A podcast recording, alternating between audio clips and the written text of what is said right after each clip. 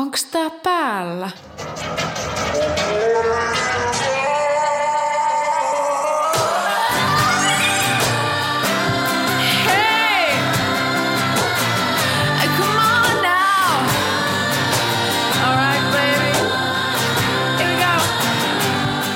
Kuuntelet Hearts Out Loud podcastia ja minun nimeni on Rosa Hart.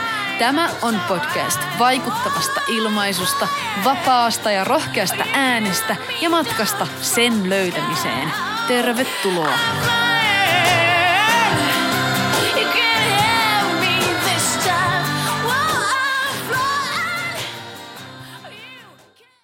Tunnistaksä itses näistä? Mua hävettää kuunnella omaa ääntä nauhalta. En todellakaan pysty katsomaan itteeni videolta. Mä kuulostan typerältä. Mä näytän hirveän rumalta. Miten mä voin kuulostaa tuolta? En mä kehtaa laulaa ihmisten kuullen. Mitä mun naapuritkin ajattelee? Mä en uskalla laulaa korkealta, koska se kuulostaa hirveältä. Hello friend! Tervetuloa kuuntelemaan Hearts Out Loudin toista jaksoa ikinä. Mun nimi on Rosa Hart ja mä oon tämän podcastin hosti. Sä voit löytää mut somesta nimellä Hearts Out Loud. Ja kaikki tässä podcastissa käytetty musiikki on mun tekemää, ellei toisin mainita. Täällä puhutaan laulamisesta, äänenkäytöstä ja ilmaisusta, eli jos nuo aiheet kiinnostaa sua, niin sä oot tullut oikeaan paikkaan. Tänään puhutaan aika isosta aiheesta, eli häpeästä ja äänestä. Tämä jakso on eräänlainen heart-to-heart conversation. Eli puhutaan avoimesti ja rehellisesti tästä ja siitä, että mistä häpeä syntyy ja mitä sille voi tehdä. Tämä aihe on niin laaja, että mä en millään pysty kattaan tätä yhden jakson aikana, mutta ajatellaan tätä eräänlaisena introna tähän aiheeseen. Ja tämä näkökulma, mitä mä kerron tässä jakson aikana, saattaa olla sellainen, mitä sä et ehkä ole aikaisemmin ajatellut.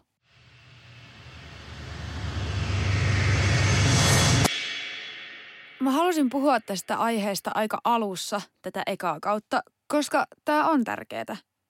Monille häpeä omasta äänestä on sellainen tekijä, joka estää toteuttamasta ja ilmaisemasta itseään, niin kuin sydämessään kokee oikeaksi ja niin kuin oikeasti haluaisi. Ja se voi estää elämästä omaa elämää aidosti. Ja vaikuttaa myös itsetuntoon aika negatiivisesti. Mä olen itse kamppailun monta vuotta itsensä pienentämisen ja huonon itsetunnon kanssa – ja mun missio on auttaa ihmisiä löytämään se oman äänen voima ja vapauttaa sitä piilotettua potentiaalia. Koska häpeä, joka on epätervettä, se saa pienentämään itseään, pienentämään omaa ääntä ja välttelemään esiin astumista. Et siis toki ääni on tosi henkilökohtainen asia ja sen paljastaminen voi saada olon tuntumaan tosi haavoittuvaiselta, mutta sen häpeän ei missään nimessä tarvitse olla sellainen asia, joka hallitsee sun elämää.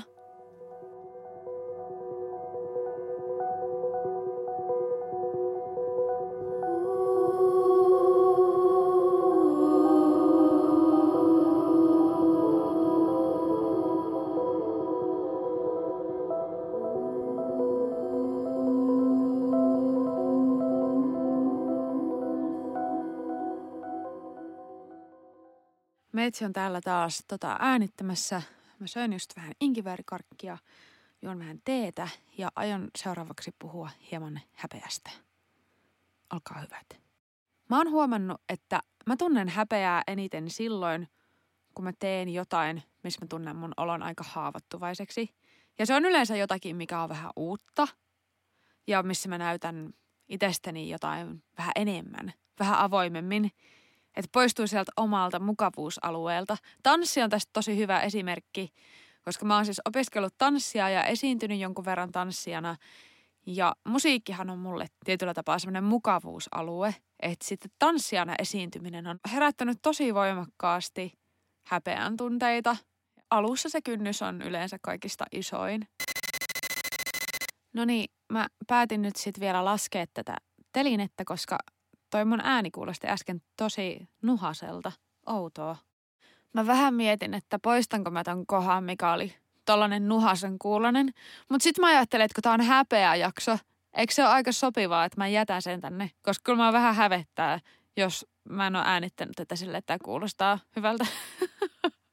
Mutta menkää, että se oli niin lyhyt pätkä. Jatketaan. Mä oon viime aikoina kelaillut sitä, että video on ehkä mun pahin vihollinen, jos häpeää miettii, että itteni kattominen videolta on se, mikä aiheuttaa mulle aika voimakasta häpeää. Ja se on ollut siis tosi pitkään. Niin kuin mä sanoin aikaisemmin, niin musiikki on mulle aika lailla mukavuusalue, että mä oon kuunnellut mun omaa ääntä niin paljon ja työskennellyt sen kanssa niin paljon, että ei siihen oikeastaan liity semmoista ongelmaa, että mä oon tottunut siihen ja mä tykkään tästä työstä, että mä tykkään äänityöstä ja laulamisesta, niin mä oon oppinut suhtautumaan siihen. Mutta videot on mulle vaikeita. Usein kun mä teen videoita, että jos mä kuvaan itteeni, tai sitten jos mulla on jotain keikkataltioita, niin mä rupeen monesti välttelemään niiden kattomista. Ja se kynnys on monesti aika korkea. On jotain keikkataltioita, joiden kattomista mä olen siirtänyt jopa vuodella. Ja siis on varmasti jotain, mitä mä en ole koskaan kattonut.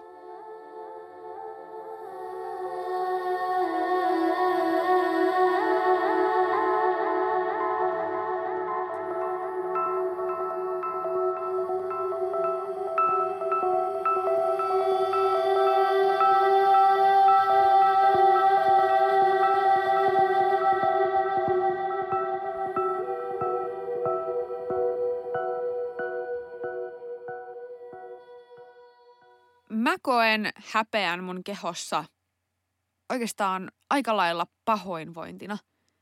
Se tuntuu fyysiseltä ja henkiseltä pahoinvoinnilta yhtä aikaa. Se on semmoinen aalto, joka pyyhkäsee kehon yli.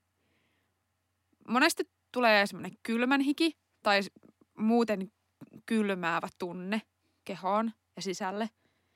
Ja vähän semmoinen voimaton olo, että katoaa voima – käsistä ja jaloista ja tekee mieli kadota. Ja se on just semmoinen fiilis, että kumpa kukaan ei kattoisi mua ja voisinpa mä olla näkymätön. että sitä haluaa paeta ja piilottaa itsensä.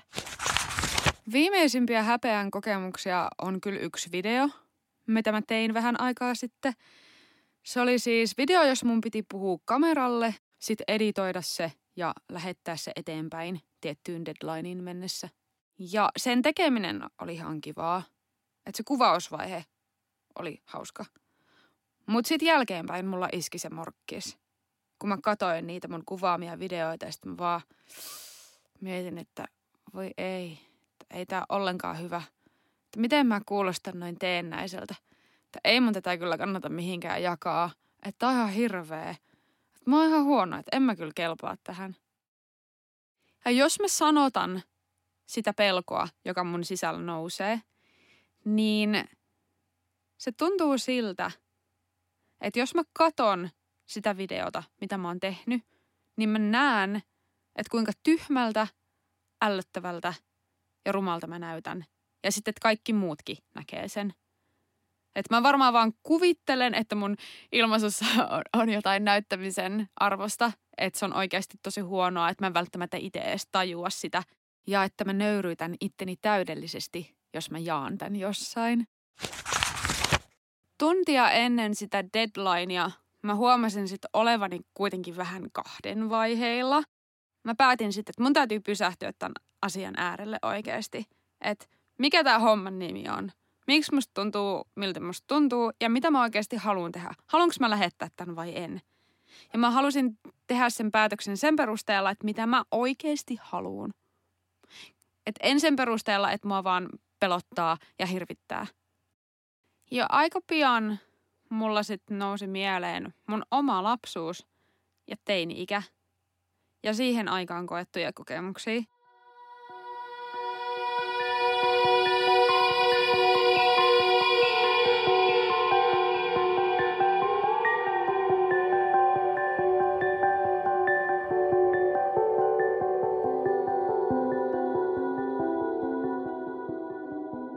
Heräsi samanlaisia tunteita kuin silloin, kun mä oon ollut kouluikäinen ja kun mä oon kokenut mun olon epävarmaksi. Et ihan kun mä olisin taas se teini-ikäinen versio itsestäni ja elän uudestaan niitä hetkiä, jos mä oon kokenut häpeää. Et ihan ihan samalla tavalla kuin silloin, kun musta tuntuu, että mä en kuulu joukkoon tai kukaan ei tullut mun synttäreille tai ylemmällä luokalla oleva poika sanoi jonkun ilkeän kommentin mun painosta, kun mä pyöräilin kouluun tai kun mua ei otettu mukaan porukkaan tai muuten vaan tunsin mun olon nöyryytetyksi tai syrjityksi. Jos miettii vähän isommassa kuvassa ja menee taaksepäin ihmisen kehityksessä ja ajattelee pieniä lapsia, niin pienet lapset ei yleensä arvostele omaa ääntä tai ilmaisua tai analysoi sitä jotenkin kauheasti. Et lapset, ne on aika estottomia ja vapaita siinä omassa äänenkäytössä. Et lapset laulaa, kun ne leikkii ja tekee äänitehosteita, murisee, kiljuu, imitoi kuulemiaan ääniä. Et ei ne tuomitse sitä ääntä huonoksi tai hyväksi. Ennen kuin sitten jossain vaiheessa se ympäristö ja kulttuuri ja media ja sieltä tulevat uskomukset ja mielipiteet ja viestit alkaa sitten vaikuttaa. Ja ne voi joko tukea tai sitten lannistaa.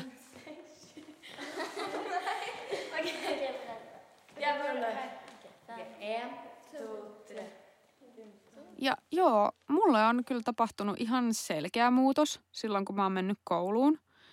Et mä oon ollut kyllä lapsena ennen kouluun menoa paljon vapaampi, enkä mä oon kokenut samalla lailla häpeää vaikka laulamisesta. Mutta sitten kun mä oon mennyt kouluun, niin en mä muista, että mä olisin juurikaan laulanut muiden kuulen.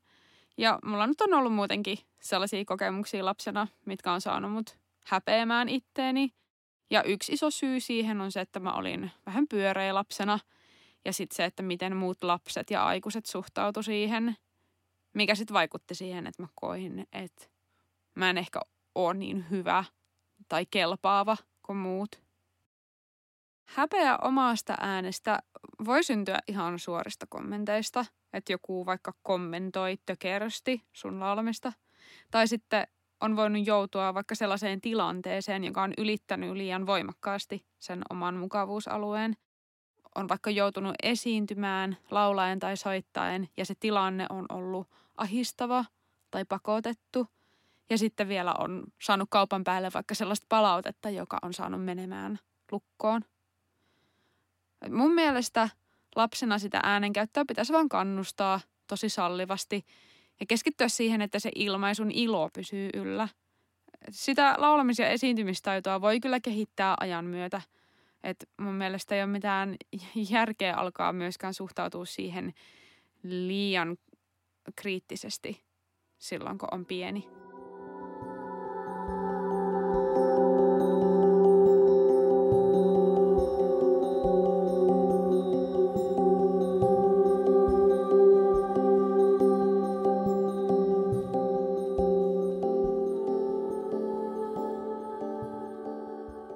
Mulla tulee tästä mieleen mun ihan ensimmäiset pianotuntikokemukset ikinä. Mulla oli pianosoiton opettaja joskus ykkösluokalla. En siis käynyt hänen tunneella kovin monta kertaa ja se selviää kyllä kohta, että miksi. ja mulla oli siis siellä tunneilla käytössä sellainen suomalainen pianokoulu-niminen kirja, joka on kyllä varmaan vieläkin olemassa. Siellä oli sitten semmoinen lintukappale – Siis mä muistan, että siinä nuottikuvan päällä oli semmoinen piirretty kuva linnusta, joka on häkin sisällä. Ja se oli aika haastava soittaa siinä iässä ja se nuottikuva oli aika haastava. No sitten viimeisellä tunnilla, missä mä koskaan kävin, niin tämä opettaja laittoi mut kuuntelemaan, kun toinen oppilas soitti sitä biisiä. Ja sanoi mulle vaan, että kuuntele miten hienosti tämä toinen tyttö soittaa, että näin tämä pitäisi tehdä. Toisin sanoen vertas mua siihen omaan suosikkioppilaasensa siinä. Ja se tuntui kyllä hieman nöyryyttävältä, voin kertoa.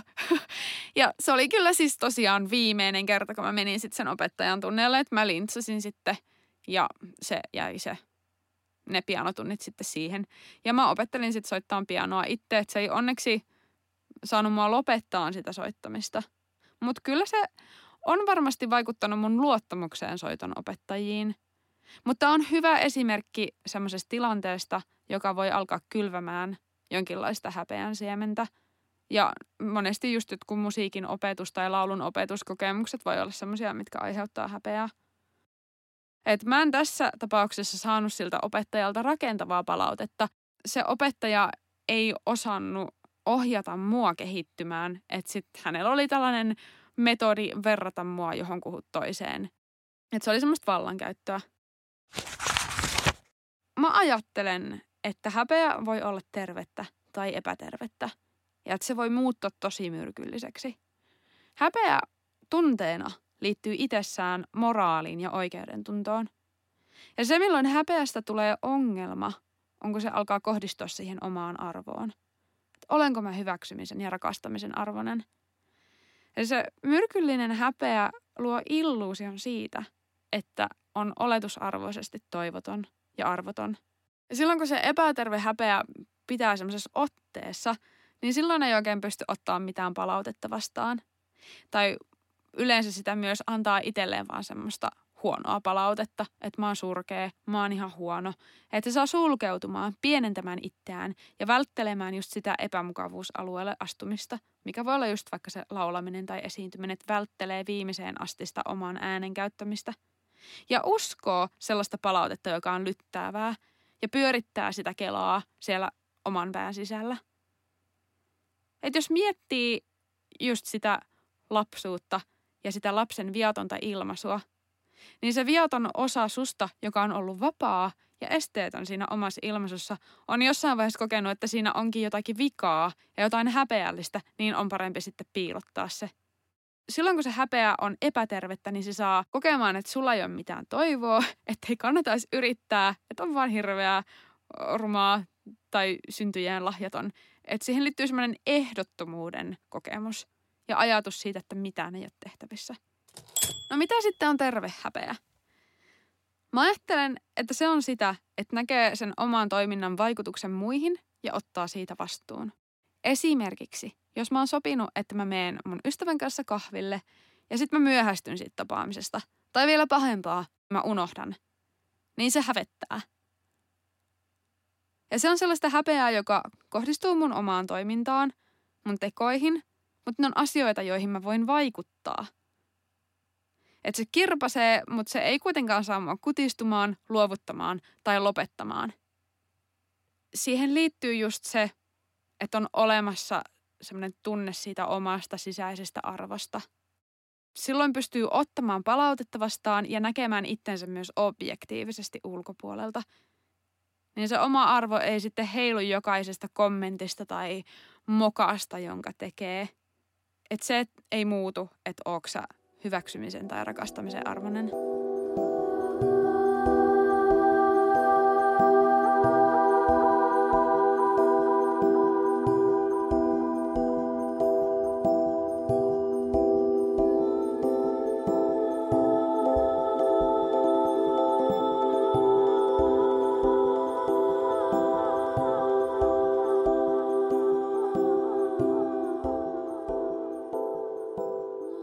Varmaan mietit nyt sitten, että miten sitä omaa itsetuntoa voi sitten vahvistaa, jos sua on lytätty. Ja ihan ekaksi se alkaa siitä kohtaamisesta, että ei pakene, ei piilota sitä, vaan katsoo niitä asioita silmiin. Koska häpeä on just sitä, että piilottaa niitä vaikeita asioita ja pakenee sitä, mikä aiheuttaa sitä myrkyllistä häpeää – ja se itsensä hyväksyminen alkaa siitä, että on läsnä itselleen ja uskaltaa tuntea niitä tunteita, mitä nousee, eikä tuomitse niitä, eikä lähde mukaan siihen päänsisäiseen kelaan, jossa tuomitsee itseään. Että mä oon ihan kökkö, mä oon ihan huono. Että alkaa hyväksyä sen, että mua hävettää, hyväksyy sen, miltä kuulostaa, miltä näyttää ja millainen ylipäänsä on. Mä koen, että mun itsetunto on vahvistunut sillä, että mä oon pikkuhiljaa ylittänyt sitä häpeää. Eli altistanut itteeni niille asioille, mitkä hävettää ja uskaltanut kohdata ne asiat mahdollisimman neutraalisti. Ja harjoitellut antaa itselleni palautetta, joka keskittyy asioihin eikä mun arvoon tai muhun persoonana esimerkiksi. Että mä voin olla itselleni se turvallinen ja kannustava aikuinen, jota mä olisin aikanaan tarvinnut. Ja sen myötä voi pikkuhiljaa alkaa muuttaa niitä omia vinoutuneita uskomuksia ja ajatuksia itsestään ja maailmasta. Ja palaten tuohon videoprojektiin, mistä mä puhuin aikaisemmin. että miten mä ylitin sitten sen häpeän, joka mulla nousi. Niin mä kysyin sitten itseltäni, että mikä on se syy, että mä en tekisi tätä loppuun asti tai näyttäisi tätä muille. Ja ainoa syy, miksi mä en olisi halunnut tehdä sitä, oli se, että mä hävettää. Että mä pelkään, että muut nauraa mulle tai pitää mua tyhmänä ja rumana. Ja mitä enemmän mä mietin sitä asiaa, niin sitä naurettavammalta se tuntui. Että miksi mä en tee jotain, mitä mä oikeasti haluan tehdä, josta mä nautin, vaan sen takia, että se hävettää mua. Että haluanko mä todella, että tämä häpeä hallitsee mun elämää. Oikeasti, tämä on mun elämä, tämä on mun ääni, ja mä haluan luoda tän itse, enkä antaa joidenkin menneisyyden haamujen hallita sitä. Niin mä päätin sitten lopulta lähettää sen.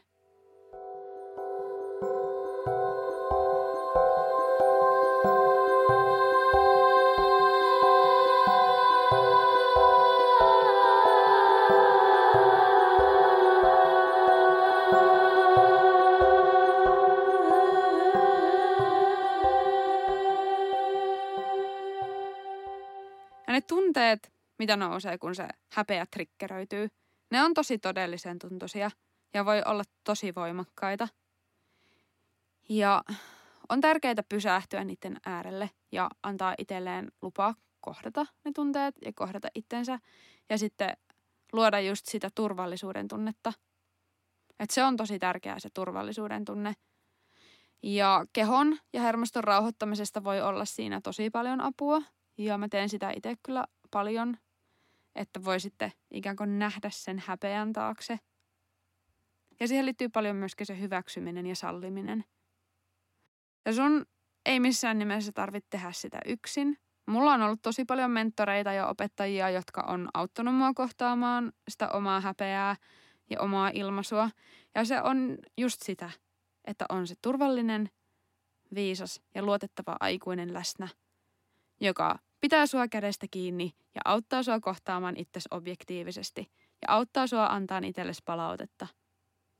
Mä olen todellakin sun puolella, mä ymmärrän miltä se tuntuu ja samaan aikaan mä olen sitä mieltä, että sun ei kannata uhriutua ja niin sanotusti hyväksyä, että sä olet vain jotenkin huono ja surkea. Koska se häpeän hinta voi tavallaan olla aika kova, jos sen ote susta ja sun äänestä on tosi voimakas. Että sen vaikutus ulottuu aika laajalle. Niin kuin mä kerroin tuosta videoprojektista, tämä nyt ei ole mikään sellainen maailmaa mullistava esimerkki, mutta oli tosi lähellä, että mä en tehnyt jotain, mikä musta tuntui jostain syystä tärkeältä. Niin jos mä teen niin jossain tollasessa asiassa, niin entä sitten kun on kysymys jostakin isommasta, jostakin oikeasti tärkeämmästä asiasta, niin annanko mä silloinkin sen häpeän hallita mua?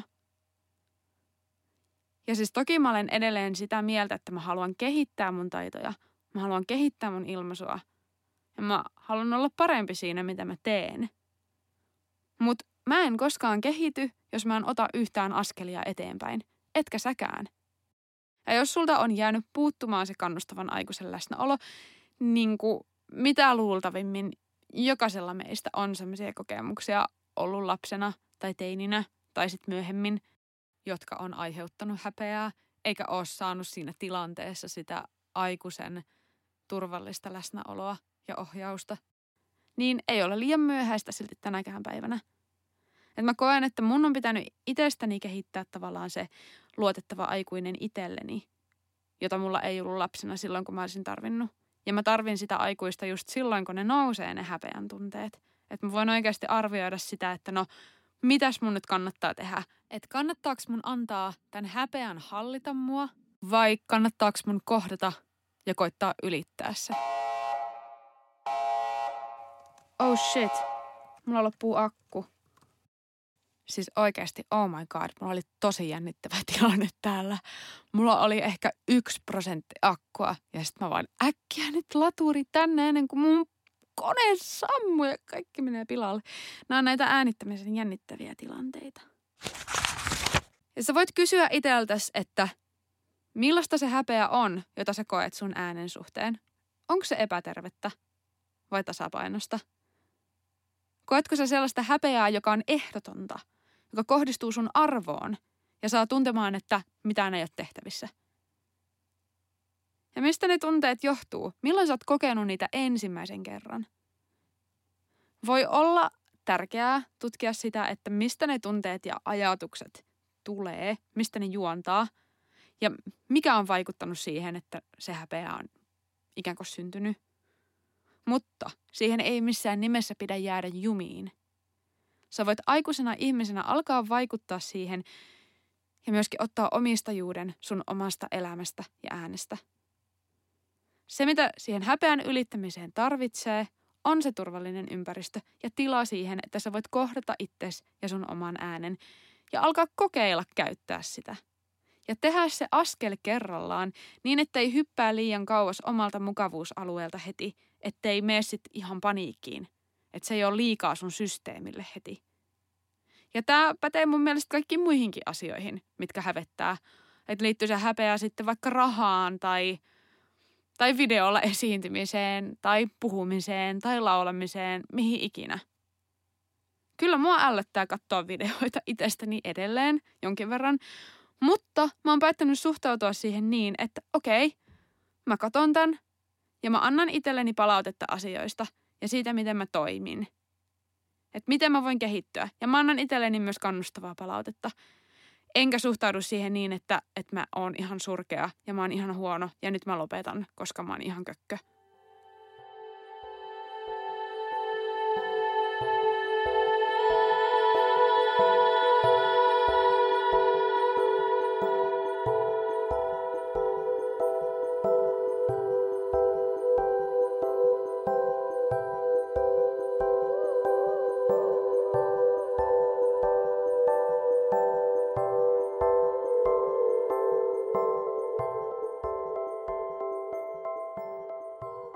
Se, mitä mun on pitänyt sanoa itselleni, on se, kun se häpeän tunne nousee. Että hei, mä kuulen sua, mä näen sut ja mä hyväksyn sut. Mut nyt olisi aika liikkua tästä eteenpäin. Et mä en halua, että ne vanhat kokemukset tai traumat määrittelee mua. Et mä haluan itse määritellä itteni. Mä haluan itse luoda sen todellisuuden, missä mä erään.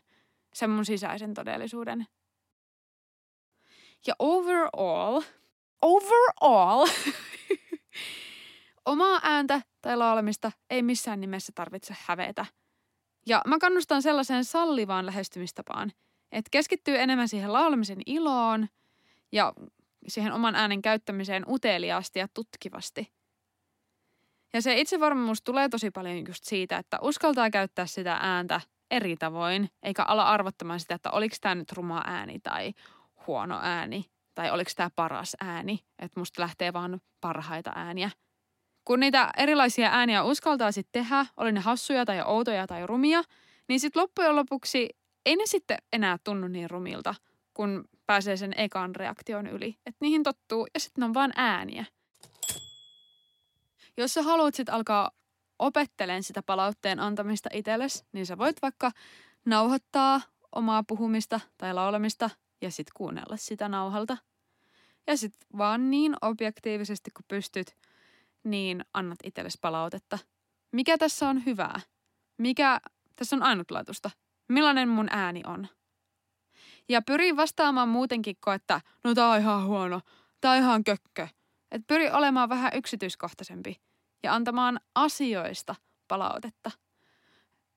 Et vaikka, no tossa kohtaa mä lauloin aika hiljaa – ja tuossa kohtaa mun ääni värisee. Ja sitä ei tarvitse millään lailla tuomita, että teet erilaisia huomioita siitä, että mitä sä oot tehnyt. Voitaisiin varmaan tehdä palautteen antamisesta ihan oma jaksonsa, että jos mä lähden tälle sivupolulle, niin tässä menee toiset puoli tuntia. We ain't got time for that. Mutta ulkopuolisesta ohjaajasta voi olla tässä tosi paljon hyötyä. Että laulun opettaja voi olla tosi arvokas siinä, että – minkälaista palautetta kannattaa itselleen antaa ja minkälaisiin asioihin kannattaa kiinnittää huomiota. Että itse voi jäädä aika helposti sit jumiin tollaisten asioiden kanssa. Et se, miten mä oon itse tosiaan työstänyt sitä mun videohäpeää, on se, että mä oon vaan tehnyt sitä tosi paljon viimeisten vuosien aikana ja kattonut itseäni videolta. Ja joskus mun täytyy oikeasti pakottaa itteni siihen. Ja jos sä seuraat mua Instassa, niin sä oot varmaan huomannut, että mulla on siellä aika paljon soitto- ja lauluvideoita. No, lauluvideoita siis. Ja mä ihan tarkoituksella kuvaan mun puhelimella aika koruttomia ja arkisia vetoja, että en mä editoi sitä mun laulua mitenkään. Että se on ihan vaan puhelimen mikrofonilla tehty, että mä en käsittele sitä mitenkään. Siihen liittyy se, että mä haluan opetella menemään sen oman häpeän kynnyksen yli ja totuutella itteeni siihen, että mä katon itteeni videolta. Ja myöskin siihen, että muut ihmiset katsoo omaa videolta.